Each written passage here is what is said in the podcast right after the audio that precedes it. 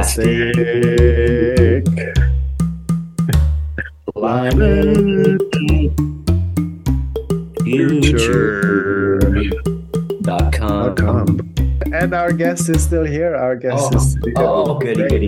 He's a strong man. He's a strong man.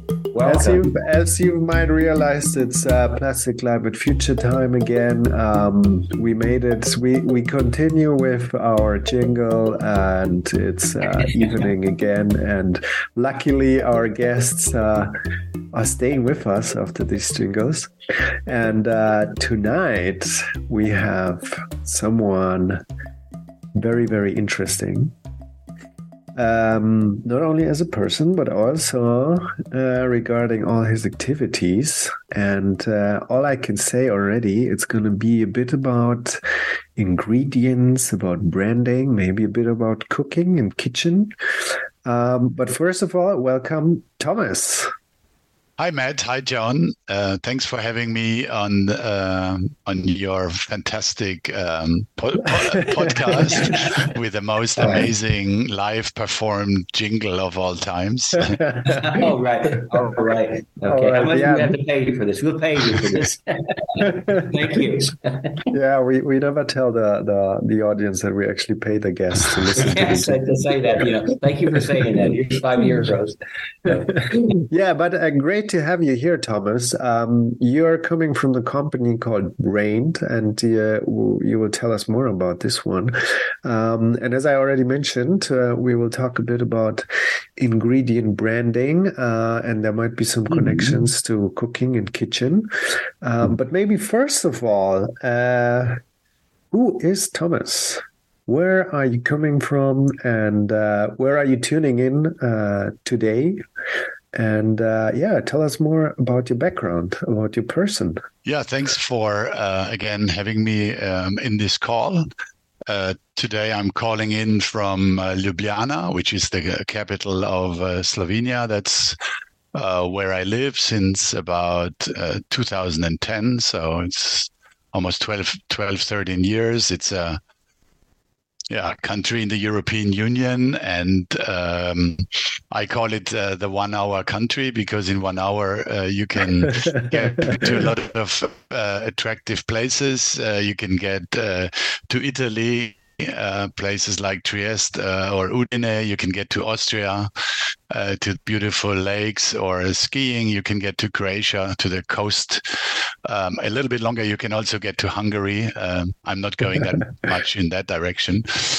Um, so it's a it's a great place to live. It's very green. It's um, also very sustainable. a lot of good activities going on. I would say, except of public transport, which uh, and particularly trains, uh, which is unfortunately uh, makes us uh, use the car um, quite a lot to move around. Yeah, originally I'm born in Germany um, from a my mother's uh, German. My father was from ex-Yugoslavia, so I'm a immigrant uh, all my life, uh, and I'm uh, in Germany. Uh, it's a Gastarbeiter child. Um, Oh, wow. so I grew up in yeah, multiple culture environment, and literally I've been a migrant or immigrant uh, all my life. I spent a little bit of time in Switzerland. Uh, a little bit of time in the US, um, worked a lot for American uh, companies. Um, yeah, and uh, then decided, uh, like more, than 10 years ago, to follow my passion for ingredient branding, which was born uh, in my role as a global brand manager for Gore-Tex, um, uh, which which um, somehow brought me into the topic, and then um, I thought it would actually be a pity uh, to let go on on this topic, and so I started to further elaborate uh, on that topic, and also I think in the last ten years was able to develop it further from the 1980s, 1990s books and uh, Intel Inside, etc. Mhm, yeah. cases Mhm. into yeah, sustainability, circular economy, and now also into the regenerative economy. So we have now a first project where we are working on on regenerative materials,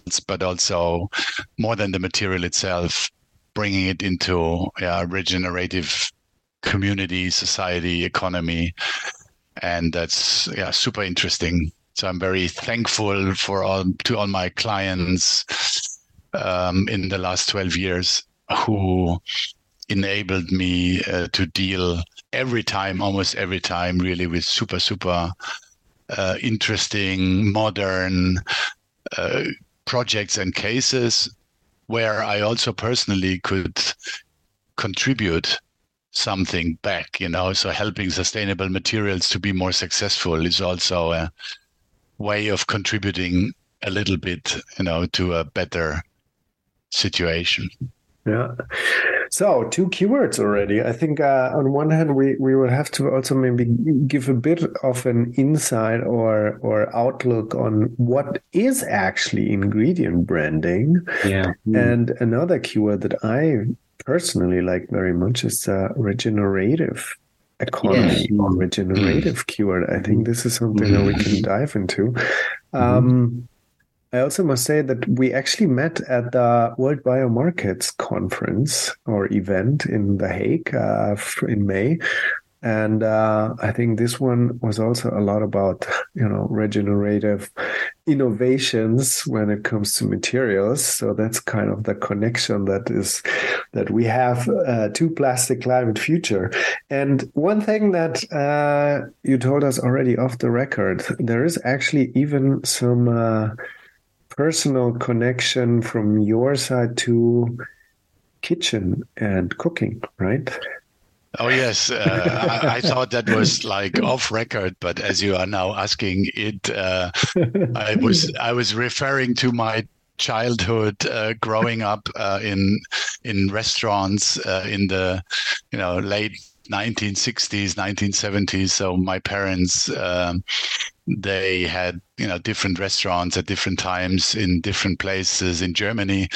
So I was um, already at a very young age maybe 6 uh, six years and then older uh, running around in the restaurants uh, playing in the kitchen uh, looking what the people are doing uh, serving uh, tables uh, helping my parents um, yeah literally all my all my childhood and uh, grow up time also replacing them uh, later when I was older as a student uh, replacing them when they went on holidays um, but I also uh, at that time decided that I never want to go into the hospitality business. but the ingre- ingredient thing stayed, right?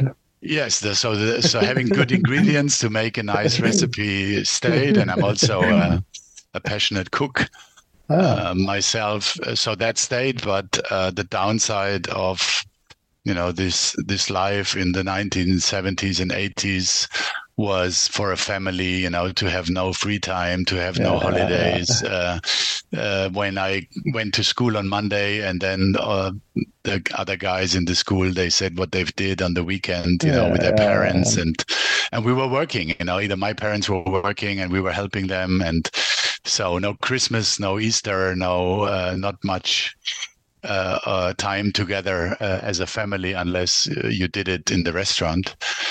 Um, so I said, because I studied then later, I studied actually tourism management and um, in in Germany, specializing in in marketing, um, and then started, but started then to work for Motorola uh, at that time when we the GSM was launched. Um, so I went into digital communication, mobile communication, because I, ju- I still had that trauma to go and work in the hospitality uh, mar- uh, business. you know, uh, no, no weekends, no holidays, no uh, free Yeah, time. Yeah, yeah, Um, so I actually studied it, but I never uh, um, worked uh, in the sector. Even so, so what is ingredient branding then? Like now that we talked already about it, so uh, we know it's it has nothing to do with the kitchen for now, right? It has something to do with the branding. Yes. Uh, can you just maybe explain it for, as we always uh, used to say, for a drunken five-year-old, because that's kind of our level of of intellect. Uh, what I thought when when you would ask these questions, I would actually turn it around and ask first you. Mm-hmm. You know, uh, what is it for you, or what do you associate with the term ingredient branding? And then uh, I could, um, you know, share my yeah, now that since you already mentioned um, uh, uh, the Intel Inside thing, uh, I it it just like lit a light in my head, and I guess it's about you know telling me like advertising a product uh, by what's inside rather than what the product does. Maybe I don't know, John. What would you say? Yeah, I mean, uh, indeed, exactly. Uh, the Intel Inside uh, uh, linkage to ingredient branding is like really almost hardwired. And I, I mean, uh, I, I, over the years have been involved with discussions and product developments and so on uh, of, of, the type where we, we, we, even try to say, ah, let's let's make this the Intel side inside of X or Y or Z. Yes, yes. So it's become like uh, like a, a, an iconic template, you mm-hmm. know. Yes. So, so it's out there in a big, big way. And then the fact that you were global brand manager for Gore-Tex, I mean, uh, it's like okay. Um, I, of course, I got Gore-Tex all over my place too, you know. And uh, wow, the fact that you know that's a great example of of, of uh, when it comes to materials. So so uh, yeah, I would think of Gore-Tex as well. So so uh, these things, I mean, indeed, um, in terms of how you know the marketing uh, it, it, it's not co-branding uh, what is it uh, it's, it's different than co-branding uh, so so that's what I know. I'm just but we, we used it uh, the the Intel Inside thinking uh, back in the day as well. Thinking thinking we did anyway. Yeah, I mean, you can if you go uh, to the academia or the literature that has been created and published around ingredient branding. I would say mainly mm. in the again 20 years plus back you know mm-hmm. there came out some definitions of ingredient branding yeah, like a yeah, very yeah. famous one is uh, from Kotler it says you know it's the it's a it's a brand within a brand uh, but for me that's not specific enough you know and and what, as you said it's it's some kind of uh, uh, or the promotion of a component um, that ends up in a in a finished product. And also, you know, in the books, there is a lot of t- time spent on the definition you know what is co-branding what is mm-hmm. ingredient mm-hmm. branding what is co-marketing yeah. i don't give much about yeah how you how you call it you know mm-hmm. and um and mm-hmm. for me i always say it is um it is a specific go to market model which also in, already includes that it's not only about promotion you know it's really more a business model and a and the mm. supply chain model mm-hmm. mm-hmm. that you apply because you would like to get more value out of your innovation so our mission at Braind, at Braind, uh, uh, for example, is you know we want to help innovators get more value out of their innovation, and now in the last years out of their sustainable innovation, and we want them to leave the role of a supplier, because if you imagine, you know, people invent things Uh, invent technologies, new materials, could also be services. And I'm a little bit like Don Quixote of those material companies because if you look at the power play in the supply chains, you know, the power is with the brands and the power is with retail. So retail and brands, they own the access to the consumers and they have a certain habit of you know how they work with the supply chains and that habit is often not very friendly right? So if you're a supplier you are really powerless right? Uh, and you are treated as a supplier. And the brands and retailers they also always have that reflex. They want exclusivity you know they want something to be you know that they, only they will get it. And if they have it that gives them a competitive advantage. And then adidas can play out against nike or uh, arcteryx can be better than north face or uh, whoever but with the ingredient brand, uh, exclusivity, for example, is not a good thing. So what what you want is in the ingredient brand model is you want to make your innovation, and that's my definition of ingredient branding, you want to make your innovation a relevant component. A relevant component mm, for the buying decision of mm. the finished product. That's it. Yeah. Yeah right? So, in mm-hmm. the ultimate sense, that's probably not always possible for every ingredient brand, but you know the ultimate outcome in also in my time when we were working for Gore, you know, we said we want the people, we want people to go into the store and say, I want to buy a Gore-Tex jacket even though Gore-Tex doesn't make jackets, right? So I'm actually giving a wrong information to the retailer because there are no Gore-Tex jackets, right? There are only jack- jackets from Gore customers who made a jacket with Gore-Tex material. And this is so so the component is driving the the buying decision. It's influencing the buying decision. I want to buy that component. Well, and now you have when you do then the whole strategy in the marketing what we do uh, then you have two possibilities only if you want to achieve that one is you are relevant by default right so so your component is the most important component in that finished product and by default you are relevant mm-hmm. that's the easier part you know mm-hmm. and uh, mm-hmm. i don't want to talk you know too much about about gore you know we had lots of other projects but if you make a waterproof jacket you know uh, then that you have a waterproof technology is a core component by default right um, so then it's maybe a little bit easier. And the other possibility on on the branding on the positioning side is you have to make your relevant your component relevant. So you have to do some kind of branding and marketing that makes your re- your component relevant. And i give you one example from another client uh, many years ago. It's a swedish company. It's called we are spindye and you know they were promoting uh, waterless uh, dyeing of polyester right so so now there are more companies and there are many companies who do that and let's say until a few years ago, consumers end users they couldn't care less about how their garments were dyed mm-hmm. mm-hmm. right mm-hmm. until we moved into the sustainability uh, d- debate and more and more things came up you know and then they realized and they would know it even from the 15th century in the european cities you know that dying of textiles is a pretty toxic and dirty thing, you know, and it needs tons of water, lots of chemicals. It's dangerous for the workforce, and so on and so forth. So, in a case like that, when you want to make, let's say, waterless dyeing a relevant component, you probably have to first stage the problem uh, that people are at all aware, you know, that dyeing garments is bad or is is not uh, very sustainable. And then again, you can come in and say, and look, and I have the solution. Right.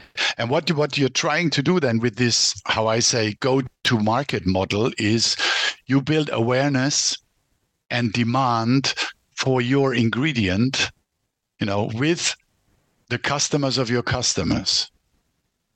And by that, you create this pull function you know and when this pull starts to work it takes years it doesn't go in a week or in a month you know?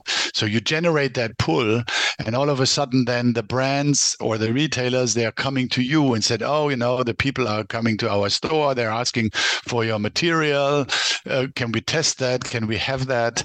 And then your power play situation changes. Then you are not anymore negotiating out of the position of a supplier. You know they come to you and they perceive you more as a business partner that's what we're trying to do you know we're trying you know that's what we're trying to do with our clients, help them to become business partner on eye level uh, with uh, with their brand partners and retailers. So they create a triple win. You know, it's good for the inventor or for the innovator who uh, invented the material. It's mm-hmm. good for the brand because they have a better sellout or they can achieve a price premium or they have a better quality.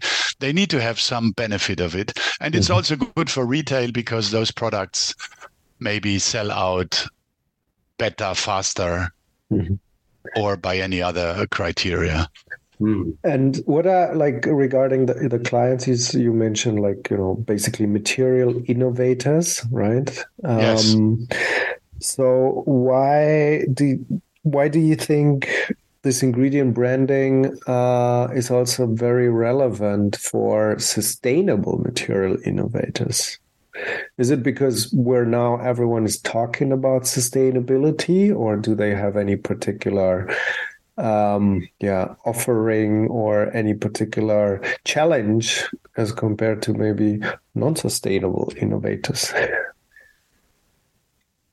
For me, this was like a creeping process, you know, to. Uh-huh move into sustainability when i when i started my company um, uh, end of 2011, we we did not in we we did not have the mission or or vision to uh, do a particularly uh, sustainability projects, but uh-huh. somehow um, one of our very first project was for an Italian company called Aquafil, and uh, yeah. they uh, um, launched at that time a, a, new brand. It was called Econyl, or it's still called Econyl, and it's extremely successful.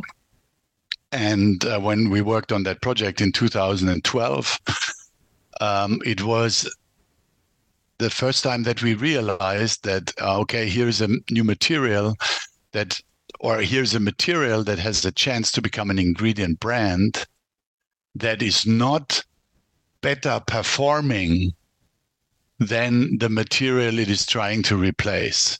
Uh-huh.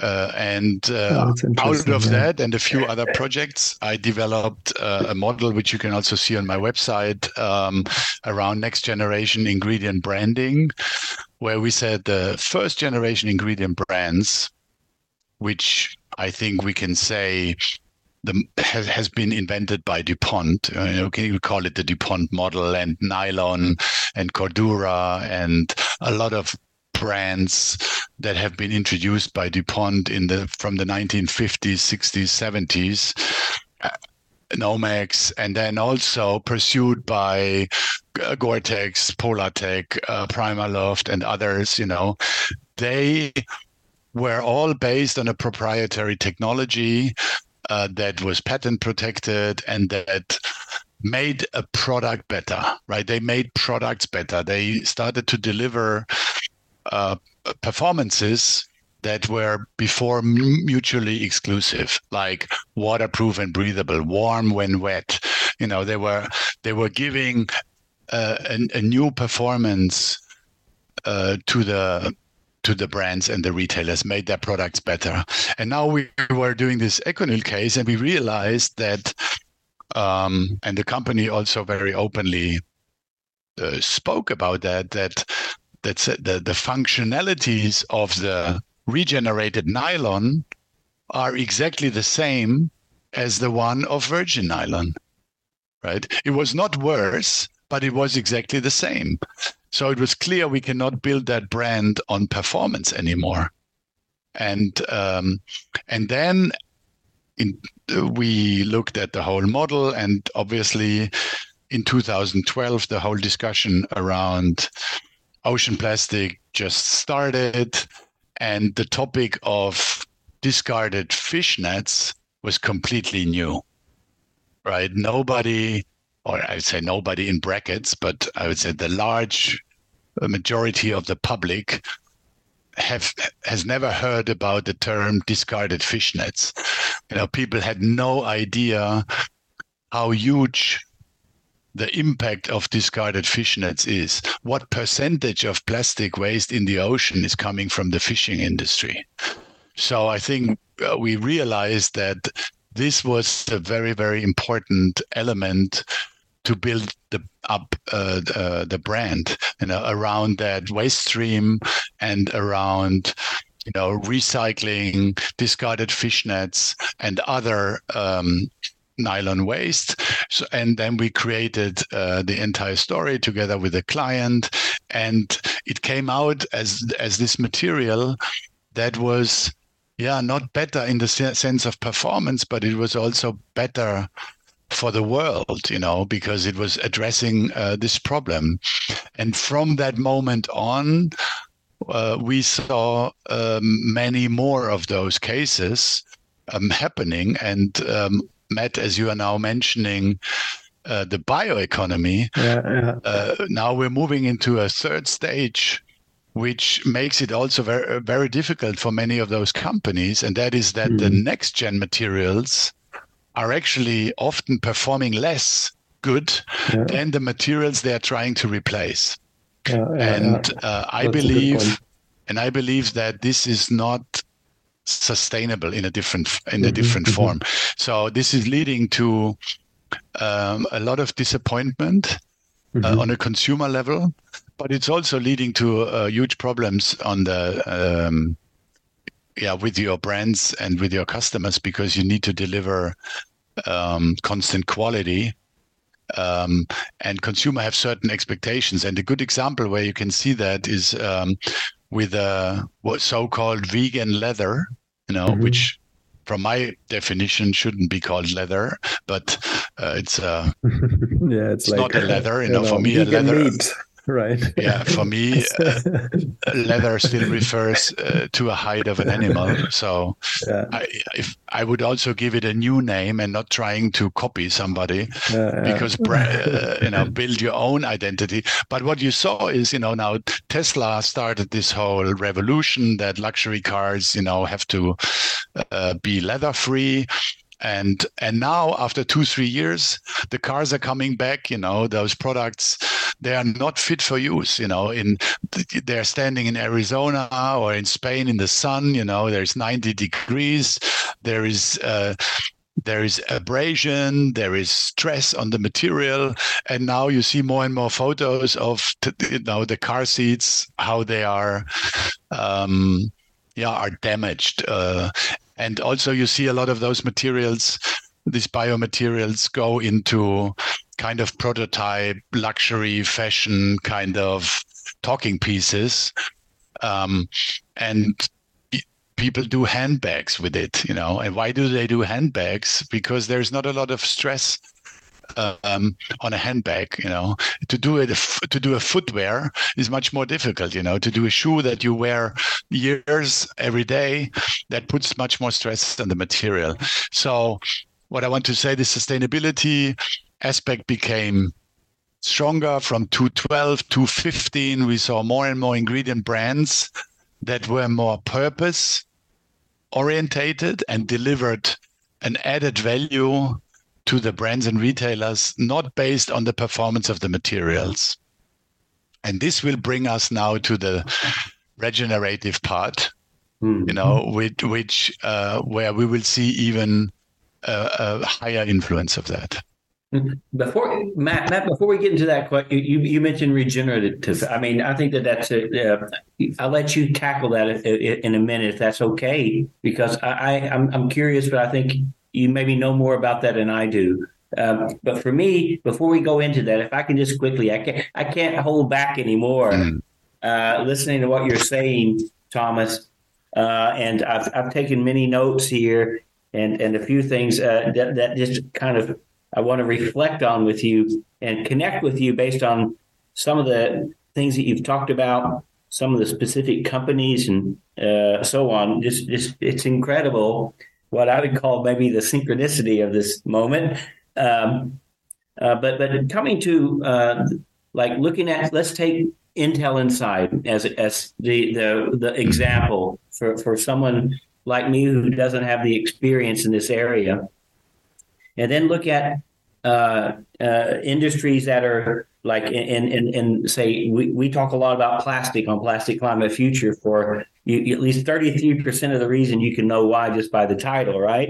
Uh, uh, but but uh, we're also looking at solutions to you know, the problems of plastic waste. And, and, before we get to regenerative, uh, which I hand over to Matt here, uh, uh, the circularity thing. We talk about circularity, circular economy, and you know um, that could be a buzzword and that could be an implemented reality, right? and it's going to take a lot of it takes a lot of innovation on the part of technology but also uh, on the part of innovation that that that's been uh, sometimes neglected, and that's innovation on the story that you tell, how you uh, position going, and and when I when I think of like for example, uh, chemical recycling as as a, a, possible piece of the puzzle of of, of increasing circularity for plastics, going back to plastics uh, via chemical recycling. Um, there's so much complexity there uh, in terms of the technology, uh, uh, and and so so that that's a, a problem. Uh, how how could that type of uh, industry with that type of challenge uh, use ingredient branding down the chain to the brand to where where they're able to say okay, um, you buy my pa- you buy my my candy and it's packaged with packaging product that is made of X percent um, sustainable, chemical recycled, or whatever. How, how would you apply like this to that particular challenge? Sorry, I got a little bit specific and long-winded. Mm. Yeah, no problem.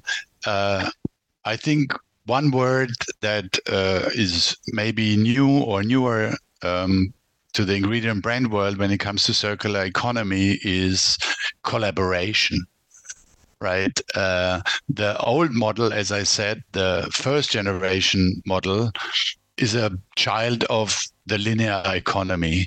And the linear economy is very much about competition, about competing, about protecting your property. You have patents, you don't want to work with anybody else. And you go to the clients and say, Look, I have a specific solution for your problem.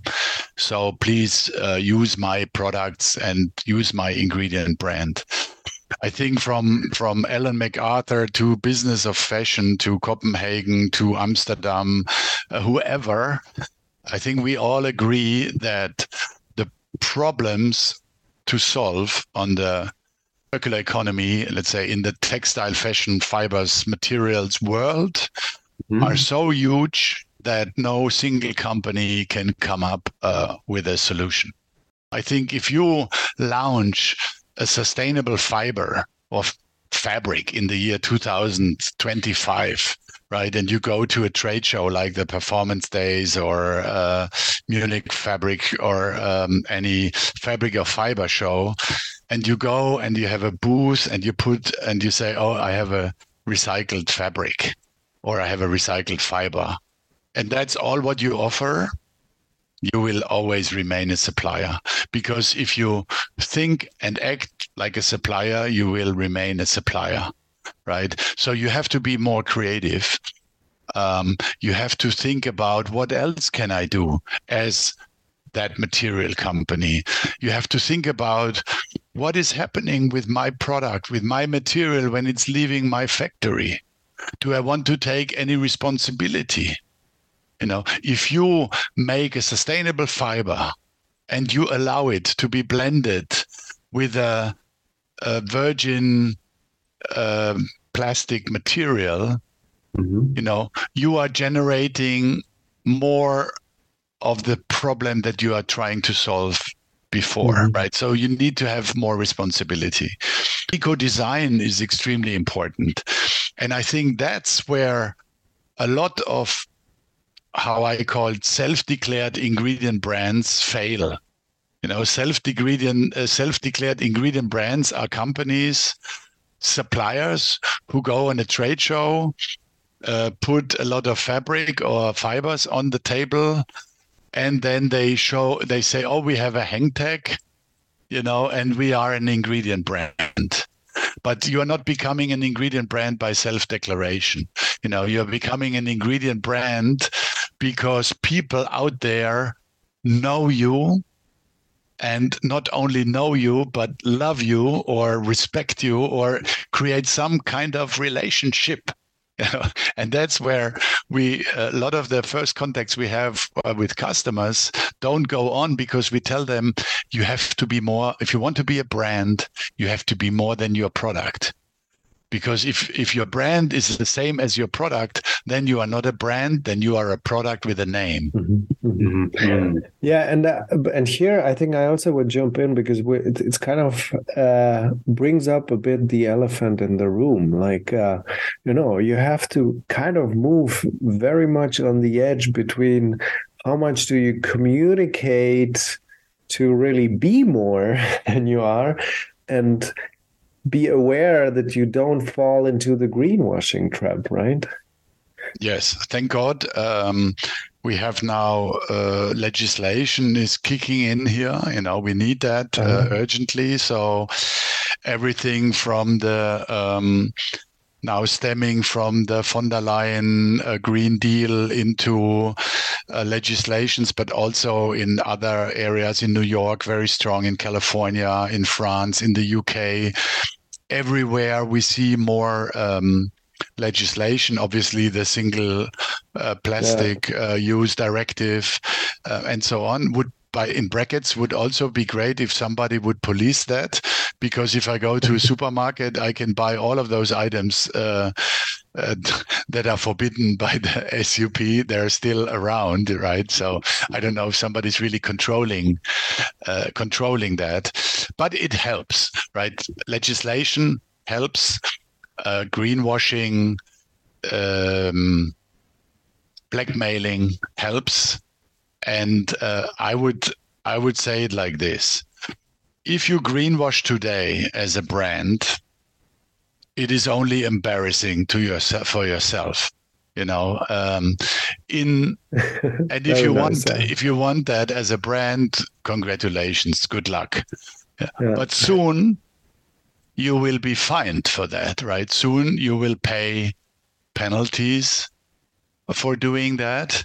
And in the ultimate phase, maybe somebody from your company will go to prison. Right. And I think when that the first case is happening, that will, that will be the slowly the end of greenwashing.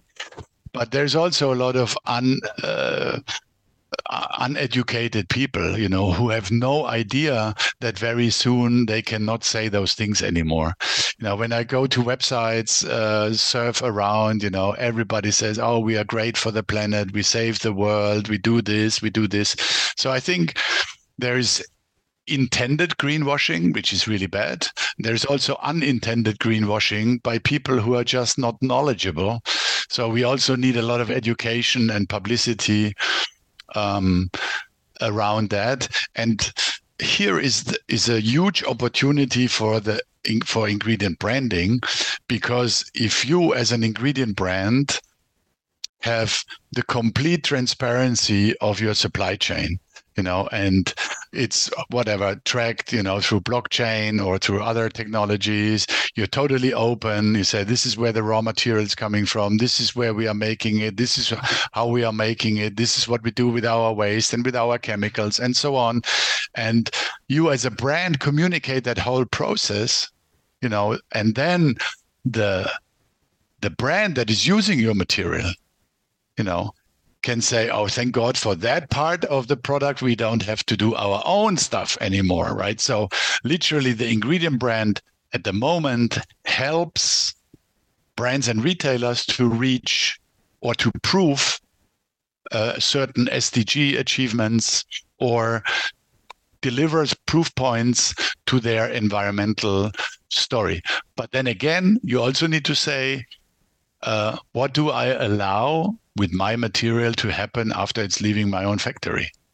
Mm-hmm. Yeah, yeah, yeah. And and I think there is a growing responsibility um, for that, and many shy away from this because a lot of the ingredient brands, as I said, are more in a supplier mode, and in a supplier mode, the salespeople are very strong, but the salespeople are not necessarily the one that helps you to build a brand, because you know they go to the client and say, "Look, you can have my material, but." You know, these are my conditions A, B, C, D, E.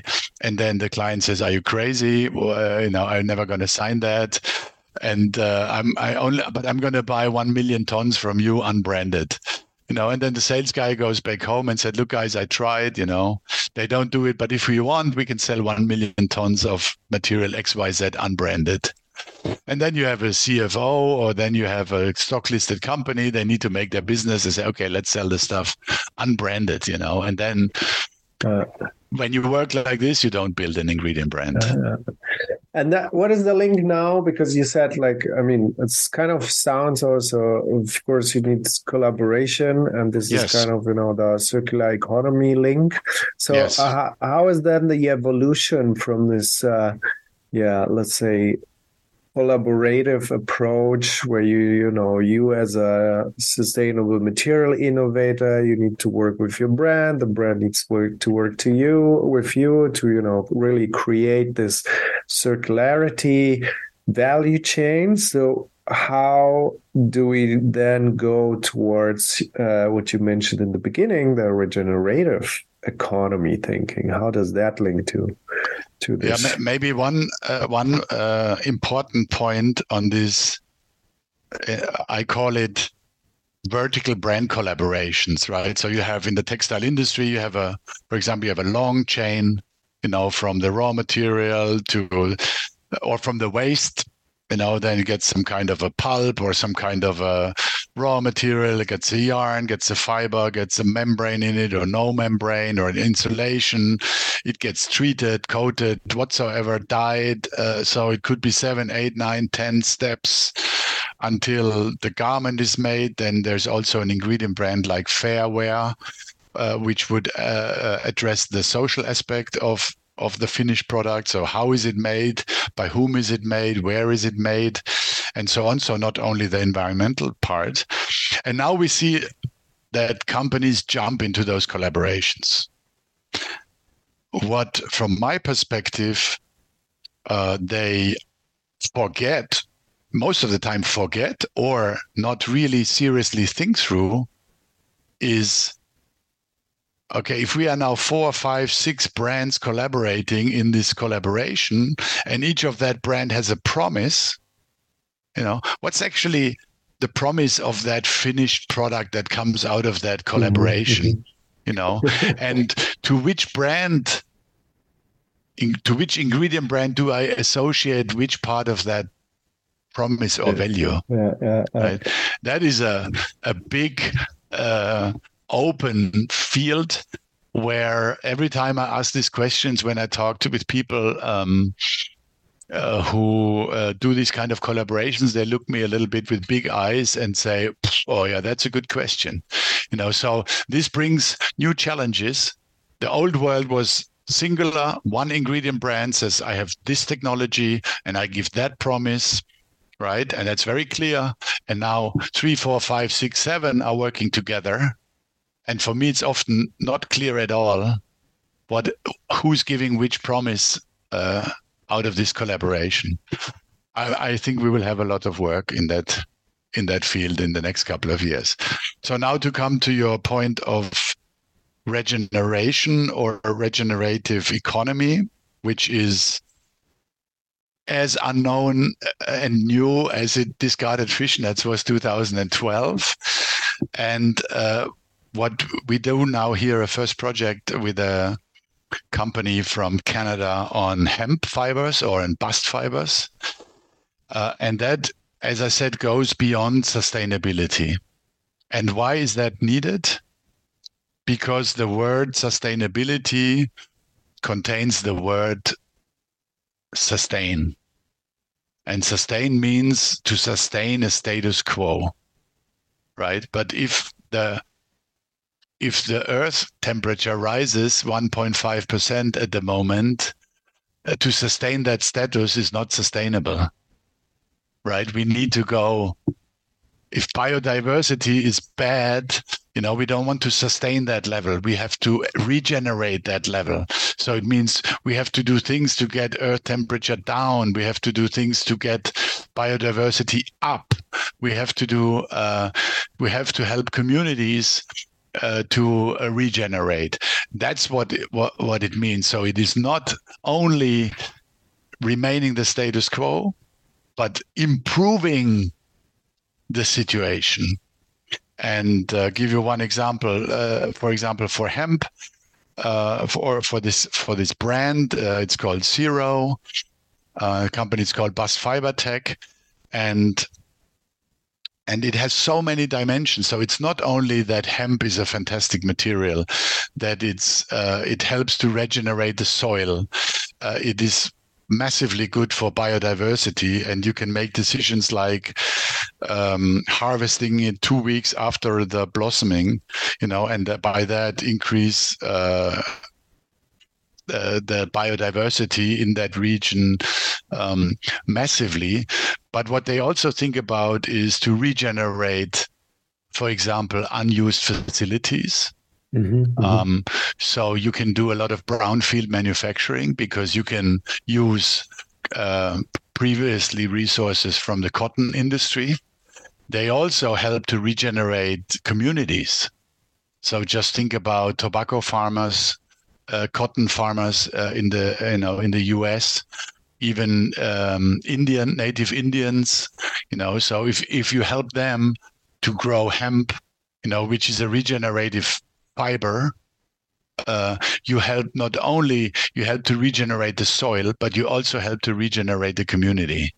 You know, and you make a product that at the end of the day is biodegradable. Um, or can be uh, even used for um, as a fertilizer or other things. So it is it is not only about what the product is doing. So the regenerative aspect includes also the wider topics that go beyond environmental and and social. Yeah, it, it is also social in some kind of way.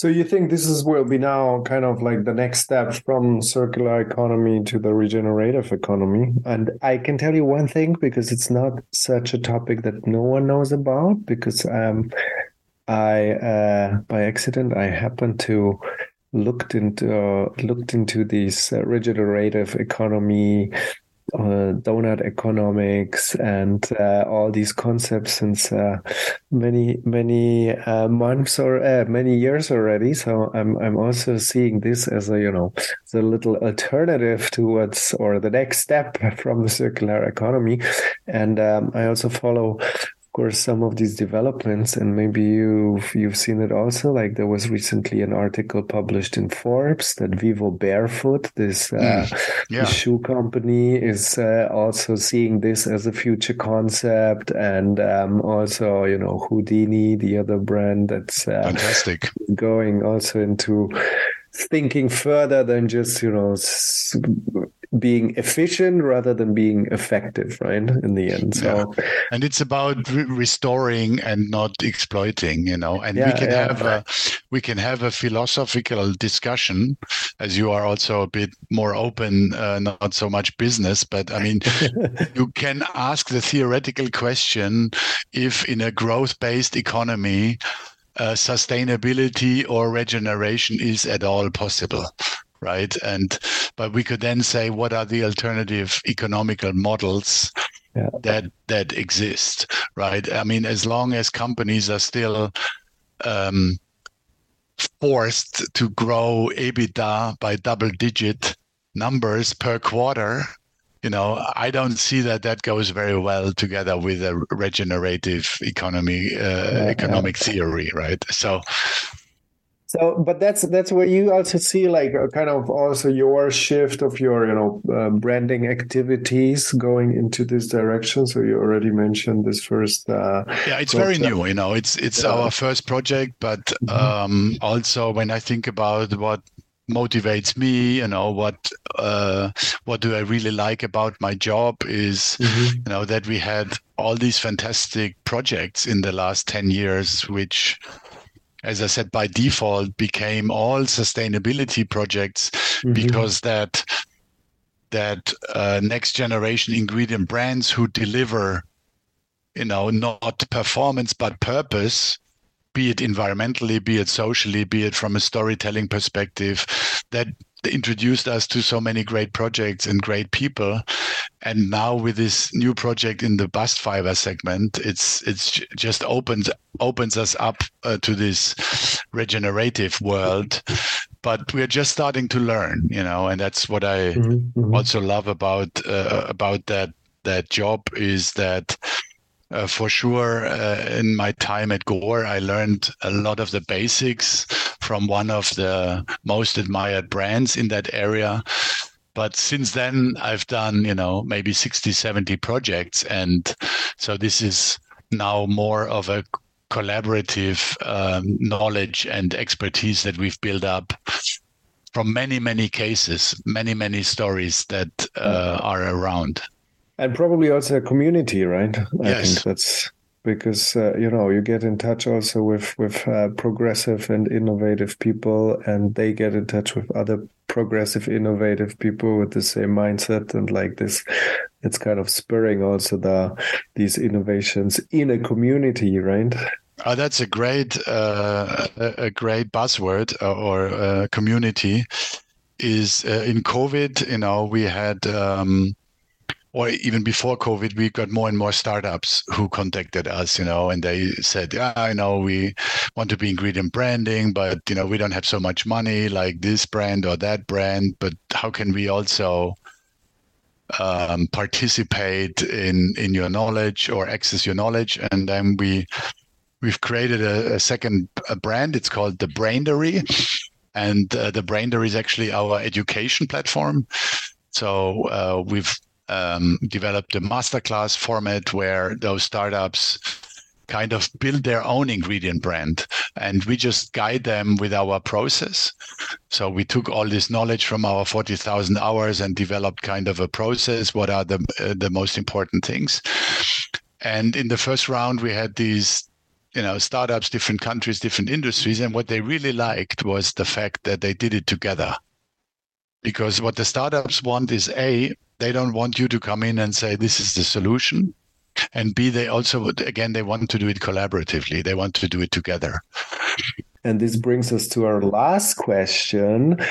We have a Plastic Climate Future playlist on Spotify, and uh, for this, we always ask our guests to to mention one or two songs um, that either connect to their activities or to the person, or that uh, are suitable for you know uh, community uh, platform launch parties okay, I I give you three. I give you th- I give you three.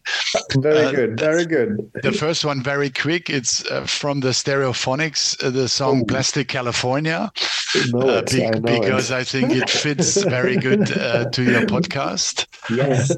and why I like it is "Plastic California" because somehow, you know, it's it's this ambiguity in California. That first they started all the plastic, you know, in the 1950s, mm. and so, and now they're also so very active in getting rid of it, you know. So yes, um, yes, uh, I, I, I, like that. Then I have to add uh, a Brit rock uh, song to it because I was always more on the Brit rock side than on the American. So from Bay City Rollers and Sweet to Queen and uh, and then in 1979 we went for a pupil exchange to London.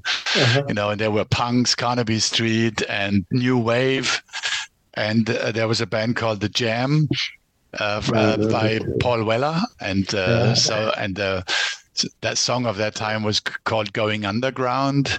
So oh, I would add. Yeah you know going underground from from the jam also because i like and it's a bit like also in my life it's a metamorphosis you know that he went through he was a new wave uh-huh. guy with mm-hmm. um, mm-hmm. the jam then in the 80s it was like style council mm-hmm. um, very uh, popper mod uh, style music and now he's still around uh, as as very authentic as Paul Weller making great music and uh, it's just this lifetime development through uh, which we all go in different phases um, of of our life. And to conclude, I I obviously the third song uh, to add some spice from the Balkans. You know, as we talked about the ingredients, uh, I must recommend uh, a song um, from the Balkan region. You know, we had so many great musicians and uh, and artists. It was really difficult to pick one. So I will send you the link. It's a song. It's called Balkan Way by a guy called uh, uh, and it's uh, and uh, there is a quote in it uh, about uh, this part of the world, which is sometimes not so easy to be understood by everybody. And uh, and he sings, "We can love and we can fight, it doesn't matter who's right. so, so I think that's that's very typical for for our region, you know. So there's there's a lot of emotions, you know. There's uh, and um, it adds some spice, I think, to your uh, to your playlist. Oh, that's great. That is Amazing. so cool. Thank you. Um, yeah, and I, I have so many other questions that we wanted to talk about, but I see there's there's so so much depth in in in this discussion, and I think uh, as John already mentioned, um, we should definitely have a follow up. Um, maybe I got to jump in real quickly here to say this, uh, Tomas, and, and, Matt can attest, and so can our our, our listening public. Um, it's very rare uh, that we have a guest on that that keeps me quiet for so long because I'm just listening to everything you're saying, brother. Just really, really, really, uh, what a journey! I mean, just what a journey! Uh, and you know, I tip my hat where I, where where I to be wearing one. Yeah, you thank you very much. me a lot of time editing. yes, thank you. You you are very valuable. You know how to shut me up. That's great. Sorry, so John, you can give me another call and we can talk about all, I'll babble. I'll babble. All, the, all the topics you had on for uh, for plastic, and you know, as you know, plastic is a great material. It's just unfortunately used uh, in many many wrong applications because oh, the wow. material itself, there's nothing wrong with plastic, but there's a lot of wrong with making plastic bags and all kind of throwaway stuffs. But if we have, you know. Uh, I'm having plastic containers uh, in my kitchen since 20 or 30 years. Um, and if they in the future can be easily uh, recycled and reused, uh, there's so there's actually nothing wrong with the material itself.